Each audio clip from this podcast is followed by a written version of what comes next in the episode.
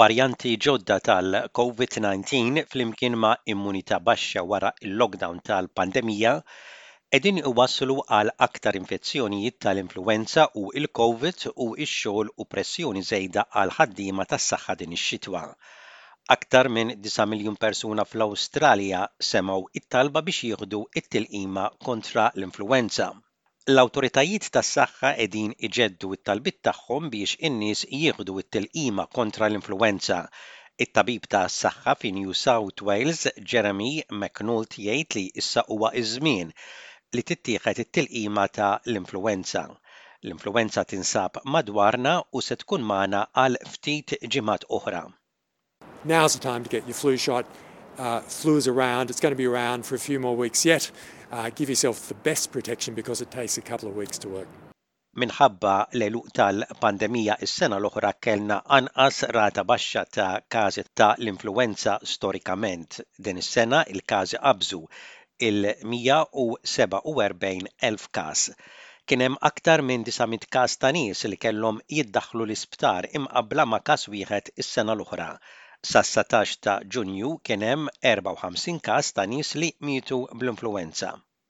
It-tabib Sean Yeo jgħid li anke waqt il-pandemija tal-Covid ma kellux pazjenti anzjani li iddaħħlu l-isptar. u ħafna mill-pazjenti tiegħu jilmentaw li s-sintomi ta' l-influwenza huma agħar mill-Covid. Even during the Covid pandemic I did not have a old patients to go to admitted in the hospital so this is how bad it is here and lots of my patients complains actually the flu symptoms is much worse than Covid.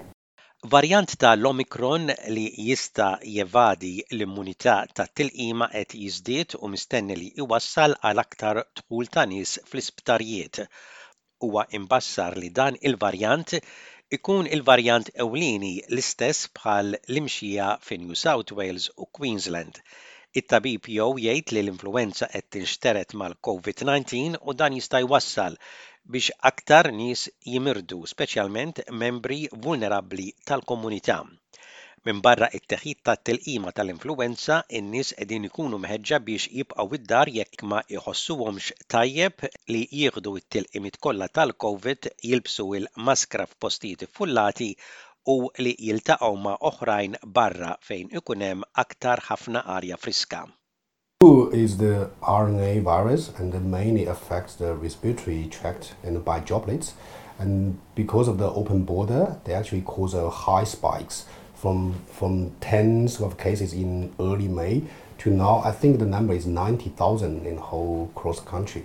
So this is very bad. It causes actually people sick and they can't uh, work, they can't study, and and they sometimes can can can cause cost our lives. Yeah, so it's very bad. So vaccine is the most effective ways to deal with it. Yeah. Il-Premier ta' Victoria, Daniel Andrews, jgħid li noqogħdu attenti inaqqas il-pressjoni minn fuq in-nurses u d-dipartimenti tas-saħħa ta' l-emerġenza. Hopefully this keeps me uh, away from being sick, really.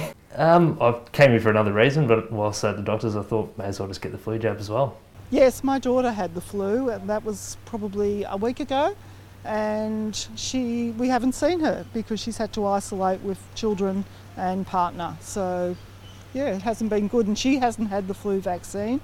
She is a care worker, and she said it's the first time I've had the flu, and it was awful and it was like having COVID over again. Um, some friends have gotten sick with a weird cold, a weird flu, something like that. I, have heard like a flu's been going around, uh, but I haven't gotten it, so I've heard it's a bit bad, but nothing too serious from anyone I know. So.